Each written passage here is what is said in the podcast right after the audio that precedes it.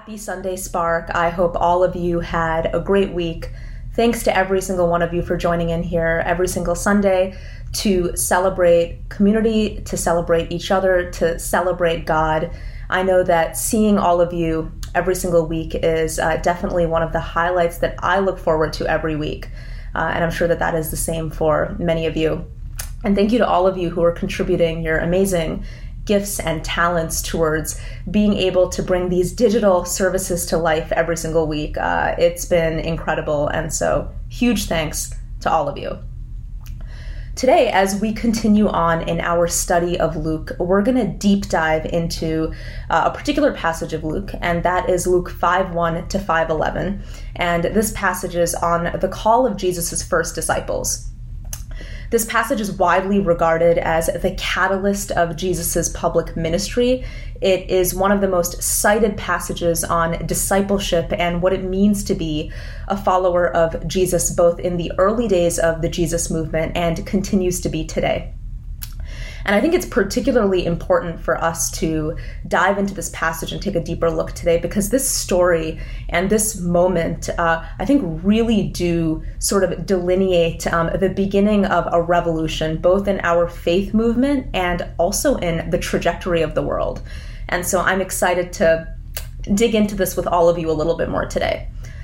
Now, before we dive into the passage, I want to try to frame today's message around the big existential questions that our biblical text helps us in trying to answer. So, I think that uh, the entire biblical narrative um, helps us wrestle and contend with a lot of really big and heavy questions as followers of Jesus, like, you know, who are we? Where are we? Why are we here? And what time is it? And I want to argue that this particular passage today is uh, trying to answer that last question what time is it? Or in coronavirus times, it may also help us answer the question what month is it? Since I, and I'm sure many of us, have completely lost track of, uh, of, of where we even are in our calendar at this point in time. But in all seriousness, I think that the what time is it question is really the the anchor of what we're going to dig into today. And I know it may seem a little bit counterintuitive, uh, but let's dive in together um, and explore how that comes to life in this passage. So let's go through and read the passage together. One day, as Jesus was standing by the lake of Gennesaret, the people were crowding around him and listening to the word of God. He saw at the water's edge two boats left there by the fishermen who were washing their nets. He got into one of the boats, the one belonging to Simon, and asked him to put out a little from shore. Then he sat down and taught the people from the boat. When he had finished speaking, he said to Simon, Put out into deep water and let down the nets for a catch. Simon answered, Master, we've worked hard all night and haven't caught anything. But because you say so, I will let down the nets. When they had done so, they caught such a large number of fish that their nets began to break. So they signaled their partners in the other boat to come and help them. And they came and filled both boats so full that they began to sink. When Simon Peter saw this, he fell at Jesus' knees and said, Go away from me, Lord, I am a sinful man. For he and all his companions were astonished at the catch of fish they had taken and so were James and John, the sons of Zebedee, Simon's partners. Then Jesus said to Simon, Don't be afraid. From now on, you will fish for people. So they pulled their boats up on shore, left everything, and followed him. So there is a lot to dig into in this passage today, but where I want to start off is looking at the backdrop of how Jesus, who truly is the ultimate storyteller, not just in this passage, but uh, throughout the course of the Gospels, sets the stage for delivering the radical message that he does in this passage. So the Lake of Gennesaret is another way of referring to the Sea of Galilee. And what we see is that in this setting, um, you have the sea and you have these rising hillsides that are almost uh, forming a kind of natural amphitheater. So, what's happening is uh, the geography is naturally compressing and amplifying the sound as it moves up the mountain. So if you can try to imagine Jesus in this passage for a quick second, right? Uh, on a boat in the water, delivering this powerful message that's about to completely and utterly transform uh, his to be disciples. His voice and his sound and his message are echoing off of the water and back to the hill to this huge crowd of people who've gathered at the shoreline to watch him. And as we've seen earlier in Luke, uh, we know that Jesus' reputation and his vis- visibility is growing. We know that his ministry is bursting out of the seams of where we traditionally think that we sh- he should be teaching, uh, the synagogue, and into these more common, everyday venues amongst ordinary people. So, as Jesus is speaking from the boat, his sound is echoing off of the water and back to this crowd that's gathered at the inlets. Now, delivering compelling messages from a boat uh, probably wasn't unique to Jesus. The first century historian Josephus actually describes his experiences delivering messages from boats uh, when he was the leader of uh, revolutionary forces in Galilee during the first revolt against Rome. So, probably not um, a new practice, but nonetheless a very appropriate and intentional one for this particular um, message that Jesus is trying to deliver. Now, if you go and visit the same coastline today, you can experience the same natural phenomenon where if you uh, get into a boat and push off just a little bit away from the land, and you know you just talk in your normal natural speaking voice pretty much anyone back on those inlets uh, could hear you loud and clear and so what we're seeing here is jesus being very thoughtful and resourceful and intentional about the stage and platform that he's choosing at this very specific moment in time to deliver the message that he does. There are two questions that I want to try to answer first in uh, today's lesson about Luke 5 1 to 5 11. The first is what does Jesus do? Why does he use this particular miracle in this particular context, in this particular moment, to demonstrate his power and who he is? Because there are a lot of things that Jesus could have done, or people he could have shown that power to in this moment, and he chooses fishermen. And the second question is how does Jesus do it? How does he reach this completely unexpected uh, and ordinary group of people who, over the course of 11 lines of scripture, um, are willing to leave everything behind, buy into his mission, and follow him? And what we're going to do is use uh, the answers to these two questions to help revisit sort of our framing anchor question at the beginning of this lesson around uh, what time is it? So let's go back and revisit that context uh, real fast again about the specific moment that Jesus chooses to walk into this scene. He saw at the water's edge two boats, left there by the fishermen, who were washing their nets. When he had finished speaking, he said to Simon, put out into deep water, and let down the nets for a catch. Master, we've worked hard all night and haven't caught anything. All right, so quick moment of empathy here. These fishermen are probably tired, they're exhausted, they're exasperated in this moment. They've been fishing all night and they haven't caught anything.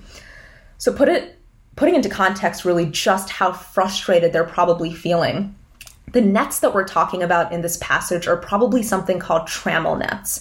And these are probably uh, one of the most complex but efficient fishing nets that you can use. And so you've got these uh, three layers of mesh and you fish at night so the fish don't see the net, which is probably what uh, Simon and Co were doing all night. The trammel nets are probably anywhere uh, between 300 feet long and 8 feet wide, so they're physically really difficult to wrangle. One side has corks to keep the net afloat, and the other side has lead sinkers. So uh, sometimes what would happen is that the net would be stretched between two boats, and then the fishermen would row in a circle to bring the ends of the nets together and try to catch as many fish as possible. So, what we're seeing here is that Simon and his fellow fishermen are using a pretty advanced and well vetted uh, fishing contraption to try to catch these fish, and it's not working. Um, and if they'd been doing this, and again, this is physically involving, right? It's, it's probably pretty draining. Uh, they've been doing this over and over again all night and caught nothing, surely they were tired and they were frustrated by the time that Jesus decided to show up. And by the way, there's no coffee Coffee doesn't get invented for about another 500 ish years. So just imagine the feeling of fatigue and frustration, pulling an all nighter, fishing. You're not successful doing the one thing you're really good at. And then Jesus shows up and he's asking you to try again. What the heck? Right? It's gotta be frustrating. So, in a moment where people who are really the experts at what they do, um, doing the thing they know how to do better than everybody else and struggling to do it, that is the moment that Jesus walks in probably not the kind of moment anybody, uh, any of us would want anyone walking in and telling us how to do our jobs. So let's just let that very human frustration sink in for a second, right? Uh, Simon and his fellow fishermen, they're the experts. They're successful industry fishers. They're businessmen. They know how to run enterprise. They know the tricks and trade of their work inside out. And so when Jesus shows up, it's probably fair to assume that Simon is just a little bit annoyed. Uh, but he knows this Jesus. Remember that um, the same Jesus earlier in Luke healed his mother in law from a fever. And so, despite uh, probably that frustration and feeling of being overwhelmed, Simon and his fellow fishermen obey Jesus' command. Because you say so, I will let down the nets. When they had done so, they caught such a large number of fish that their nets began to break. So they signaled their partners in the other boat to come and help them. And they came and filled both boats so full that they began to sink. And it's this choice that Jesus makes a miracle for ordinary people struggling in an ordinary moment that makes this passage of Luke so brilliant to me. Think about this, right? Of all of the people that Jesus could have chosen to perform a miracle for, to show his power to, to turn into his disciples the high priests, the aristocratic, the people who were influential in society. Jesus is performing a miracle to fishermen and a miracle that only fishermen would understand. What Jesus does is he turns Simon Peter's ordinary boat into a pulpit and uses it to throw the net of the gospel over its hearers the miracle is way more than just a raw display of Jesus' power. The miracle itself is a metaphor for discipleship. It's a symbol of what's about to happen in the Jesus movement. It's a sign of the disciples' upcoming mission and call. And all of it is happening at a perfect moment, at a perfect time, where these ordinary fishermen are struggling with something that they ordinarily wouldn't have to struggle with. To me, the fact that Jesus picks this miracle of all of the miracles he could have picked which involves the fishermen physically, emotionally, mentally, is really Jesus establishing and making it crystal clear to us that in order for us to be followers of Jesus, it's going to mean participating actively in his ministry, not passively, not watching, not being on the sidelines, but being in it, feeling it, it being hard. And that's what it really means to understand what the kingdom of God on earth looks like. What Jesus is doing here, which I find so beautiful and compelling, is that he's turning an ordinary occupation into a spiritual opportunity. And he's doing it for Simon Peter and for the fishermen in this passage, but he's also doing it for every single one of us as we navigate how to be followers of Jesus in our day to day and very ordinary occupations and lives. As we continue on in our passage, we see a really interesting and puzzling line that I want to dig into a little bit more. When Simon Peter saw this, he fell at Jesus' knees and said, Go away from me, Lord. I am a sinful man. For he and all of his companions were astonished at the catch of fish they had taken, and so were James and John, the sons of Zebedee, Simon's partners. I am a sinful man kind of feels like a weird line, right? It doesn't feel like the first natural response uh, that Simon Peter would have after witnessing the miracle that he just saw. So, what exactly is he trying to say here? I think that we might be able to look uh, earlier in our biblical story to learn more about what is going on here for Simon. Um, and there's probably a broader context here for Peter that the miracle evokes. Robert Alter is a professor of comparative literature at Berkeley. He studies narrative and storytelling in the Bible, which are, is like basically the coolest intersection of things ever the Bible and storytelling. And he introduced something called the type scene uh, to studies of the Hebrew Bible. And so, a type scene is basically a literary convention that a storyteller uses across a set of scenes uh, to illustrate similarities, differences, um, and growth that happens between people and places in a story. And what we find is that these repetitive scenes and situations that happen in stories usually can be categorized by broad level themes or motifs. Uh, the type scene uh, probably originated in the work of Homer, uh, and what we see is that there are these repetitive compositional patterns in Greek, Greek epics like the Iliad. Um, and if you look at some of Homer's great poems, you see these repeating scenes like the arrival scene, the message scene, the voyage scene, the assembly scene, the arming of the hero scene, uh, and a whole bunch of other scenes that repeat themselves uh, over the course of time in Homer's work to essentially show how characters, even in the same situations, are growing and evolving and responding to certain situations over time. And it's such a, a, clever storytelling tactic to employ because what it lets us see is when the circumstances are very similar, how do our characters respond differently? Or do they respond differently? What have they learned? So, some biblical scholars actually argue that the narrative arc that we're seeing in Luke 5 1 to 5 11 um, is actually a type scene of something called a commission story that we've actually seen earlier in our biblical text in the book of Isaiah. So, to recap, uh, the book of Isaiah was compiled hundreds of years prior, and it covers the prophetic voice surrounding Israel's impending Babylonian captivity. And uh, uh, it talks about how God's judgment would purify Israel and prepare his people for the upcoming messianic king and for a new Jerusalem. So, Isaiah chapter 6, verses 1 through 8, uh, tells the story of Isaiah getting a call from God and Isaiah protesting that call from God. So, Isaiah says, Woe is me, for I am undone, because I am a man of unclean lips, and I dwell in the midst of a people of unclean lips for my eyes have seen the King, Yahweh of armies. Sounds familiar, right? Both Isaiah and Simon Peter really do feel the magnitude of their unworthiness in the presence of the holy.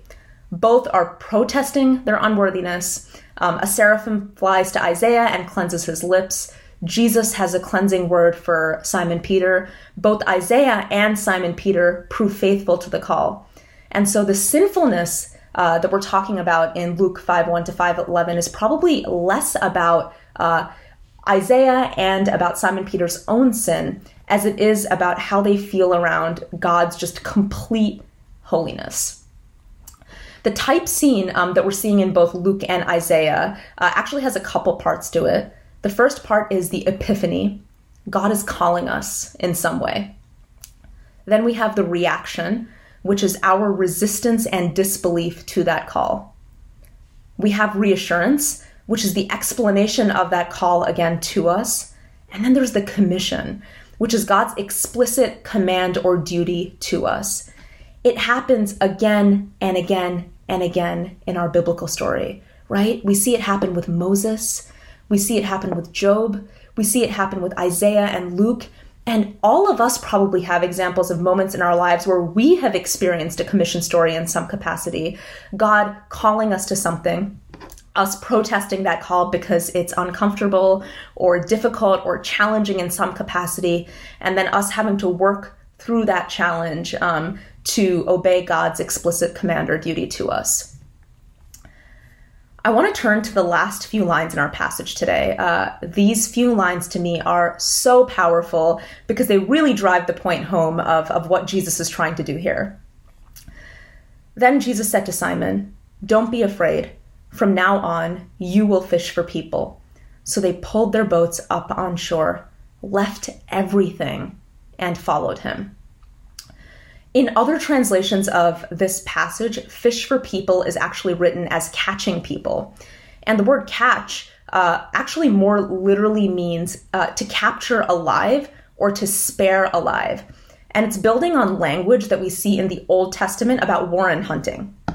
So we see this language echoed most explicitly in the book of Jeremiah. So in chapter 6, 16 verses 14 through 16 there's a passage um, that's about god sending fishermen and hunters into the world to find and restore his people from exile but now I will send for many fishermen, declares the Lord, and they will catch them. After that, I will send for many hunters, and they will hunt them down on every mountain and hill and from the crevices of the rocks. There is something in this language and this metaphor that is so powerful to me. So let's allow it to sink in for a moment. Jesus is telling Simon and the fishermen in Luke 5 1 to 5 11, I want you to throw the kind of net that's going to take people who are dead and make them alive. Cast the kind of net that'll take the dead, the dying, the lost, the disinherited, and bring them to life so they can come back home. Like Jeremiah's call for the people of Israel who had forsaken the covenant, turned their backs on God to come home, Jesus does the same. When Jesus, just like Jeremiah, calls the fishermen, he is starting a movement, just like Jeremiah, to bring Israel and all of the people of Israel who've turned their backs on God and forsaken the covenant to come back home into a renewed relationship with each other, with the world, and with God. So, catching fish here is really a prophetic symbol for the mission in which Simon Peter and others are going to participate moving forward. And uh, it's amazing because Jesus himself, in the very act of performing this particular miracle, is himself engaged in catching alive, in transforming, and in bringing home. I think that's incredible.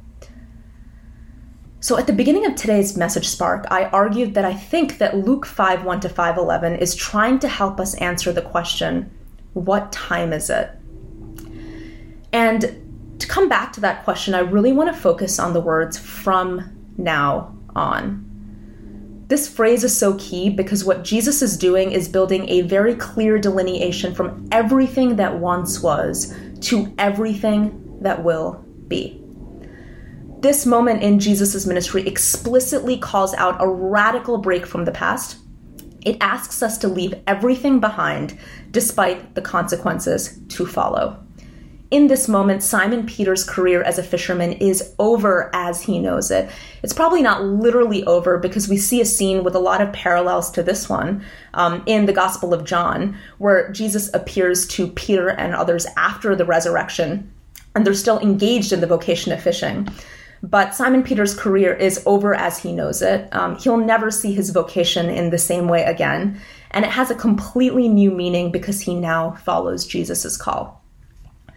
There is a pretty radical transformation we see in just 11 verses of scripture in Luke 5 1 to 5 11. Simon Peter, whose profession and life represented security, stability, status, identity, and purpose, is now ready to leave all of that behind, all of it. And we see this revolution that Jesus started here, that call to commission, that ask of us, repeated again and again and again in the book of Acts, where throughout the narrative arc of Acts, we see ordinary people leaving uh, their secure and stable lives, putting it all behind because they buy into the Jesus movement. Jesus is saying, look, like, stop paying attention to what I'm asking of everybody else around you. Pay attention to what I'm asking of you, which is really just to follow me here and now. This is how the word becomes flesh and dwells amongst us. Jesus calls us and demands everything of us because he's already given everything to us. The ask is so radical and so revolutionary that we often can't even imagine when it's going to come to us and how we're going to respond and how we're going to work through all of that protesting because it is such a significant ask and call. Simon Peter certainly didn't see it coming in his story, and we sometimes don't see it coming in our story. N.T. Wright, I think, sums up the importance of the what time is it question really well in his daily devotional Lent for Everyone series. Uh, I absolutely love this passage. He says, Family and possessions, the two things Jesus says you have to give up. God's people are being redefined, and these identity markers won't matter anymore. Cling onto them, and you'll be like people keeping the curtains closed when the sun has risen. That was nighttime this is daytime. Jesus' challenge then comes to all of us at a point where we are tempted to settle down and be comfortable with the way things are. No, he says, that would be like someone wanting to build a tower or fight a battle without thinking out what's involved. You need to think through, to pray through what it's going to mean to be a follower, a learner, a disciple. You don't want to be left high and dry when God's kingdom goes forward and you turn out to have settled for something less. That paragraph. I want to emphasize this one line again in what N.T. Wright said. Jesus' challenge then comes to all of us at the point where we are tempted to settle down and be comfortable with the way things are. Socially, we have become so accustomed as a society to alleviating discomfort quickly we want to crush pretty much all discomfort at the moment it pops up. I know that I do a lot of times. I'm sure that many of us do as well. And we're at a moment in time in America where being unwilling to sit in discomfort uh, is especially amplified in the context of systemic racism and injustice that is part of our country's DNA and our nation's continued failure and response to it. There's an essay called Privileged that Kyle Korver, a basketball player on the Milwaukee Bucks, wrote last year when he still played for the Utah Jazz. And I think that the contents of this essay really do exemplify uh, what it means for followers of Jesus to contend with the world today. So, in his essay, Kyle Korver talks about the privilege and contradictions of being a white man in a predominantly black league and to summarize the story, Kyle's teammate uh, and friend, when they were both on the Hawks together and on the Jazz together, his name is Thabo Sefolosha, was arrested by the NYPD outside of a New York City nightclub in 2015. The police were reportedly there to break up a fight, uh, but instead they shoved Thabo to the ground they handcuffed him, they broke his leg, and they charged him with a whole bunch of random charges like misdemeanor obstructing, government administration, disorderly conduct, and resisting arrest. What did Thabo do? He did nothing. He was just a black man who walked out of a nightclub. Thabo ultimately did sue the NYPD for police brutality. Uh, he settled with the city, but the story fell out of the news cycle and life moved on but not for Kyle Korver. In his essay, Kyle talks about the first feeling he had when he heard about his friend and teammate's arrest. And Kyle's first feeling as a white man was that he sort of blamed Thabo. He was thinking of things that Thabo might have done wrong to justify or deserve what had happened to him. Uh, and Kyle goes on, of course, to talk about his own self awareness and realizations, where he had royally messed up, his own ignorance, and his commitment to action moving forward. But there's one thing in specific that Kyle says uh, that I think really sums up everything about the commission that Jesus calls us to.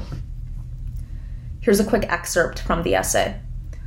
But I look like the other guy, and whether I like it or not, I am beginning to understand how that means something. What I'm realizing is no matter how passionately I commit to being an ally, no matter how unwavering my support is for NBA and WNBA players of color, I am still in this conversation from the privileged perspective of opting into it. Which, of course, means that on the flip side, I could just as easily opt out of it. Every day, I am given that choice. I am granted that privilege based on the color of my skin. In other words, I can say every right thing in the world. I can voice my solidarity with Russ after what happened in Utah. I can evolve my position on what happened to Thabo in New York. I can be that weird dude in Get Out bragging about how he'd have voted for Obama a third term. I can condemn every racist heckler I've ever known, but I can also fade into the crowd. And my face can blend in with the faces of those hecklers any time I want. That one line spark the privilege of opting in when you could just as easily opt out. I think Jesus' answer to the question, what time is it, in Luke 5 1 to 5 11, is that it's time to choose to opt in now and to stay opted in even when it gets really, really hard. We're in the middle of a global pandemic, a country that most days feels like it's falling apart, completely unprecedented times. And this is a forced, unanticipated break, in some ways, like the very break that Simon Peter experienced during Jesus' calling, from literally everything that we once knew from friends, from community, from work, from identity, from comfort, from normalcy. And given this forced break, I would challenge ourselves to ask the question what tempts us to be comfortable with the way things are? What are our boats? What anchors us to certainty, security, planning it out, having the answers, knowing what happens next, being comfortable opting out because we can? It's not necessarily about quitting our jobs or working full time in ministry or about not continuing to live our lives, but I would ask us every day what are the systems that we, whether intentionally or not, encourage, support, and perpetuate because questioning it challenges our comfort? I know I struggle with that every single day. What are the things that we'd be willing to feel and do if we were able to be more uncomfortable? Jesus calls us fairly explicitly to follow him into the deep unknown, and at no point in time does he tell us it's going to be easy. In fact, there are moments where Jesus knows that it can and will be dangerous, just like Simon Peter and his fishermen felt the danger of their ship sinking. Just like the threat each and every one of us feels sometimes when we decide to say or do the uncomfortable thing, and what that means for our status and identities in our families, our friend circles, and our communities. As disciples of Jesus, we have to contend with being followers in a world that will ask us to do more than we sometimes feel we can.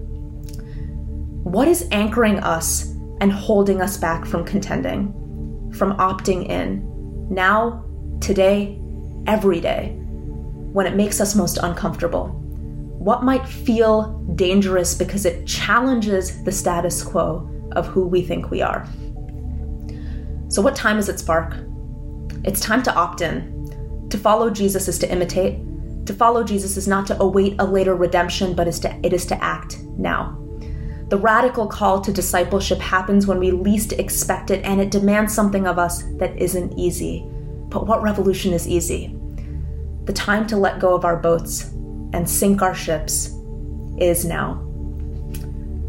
Spark, let's use this time to reflect on Jesus' life giving ask of us by going into our communion. Let's reflect on Jesus' life, death, burial, and resurrection through a tradition that's been passed on to us from the very beginning. For in the night in which he was betrayed, our Lord Jesus took the bread, blessed and broke it, giving it to his disciples, saying, Take, eat. This is my body, given for you. Do this in remembrance of me. Likewise, after supper, he took the cup, gave thanks, and gave it to them, saying, Drink this, all of you. This is my blood of the new covenant, which is shed for you and for many for the forgiveness of sins. Do this as often as you drink it in remembrance of me. All are welcome at this table.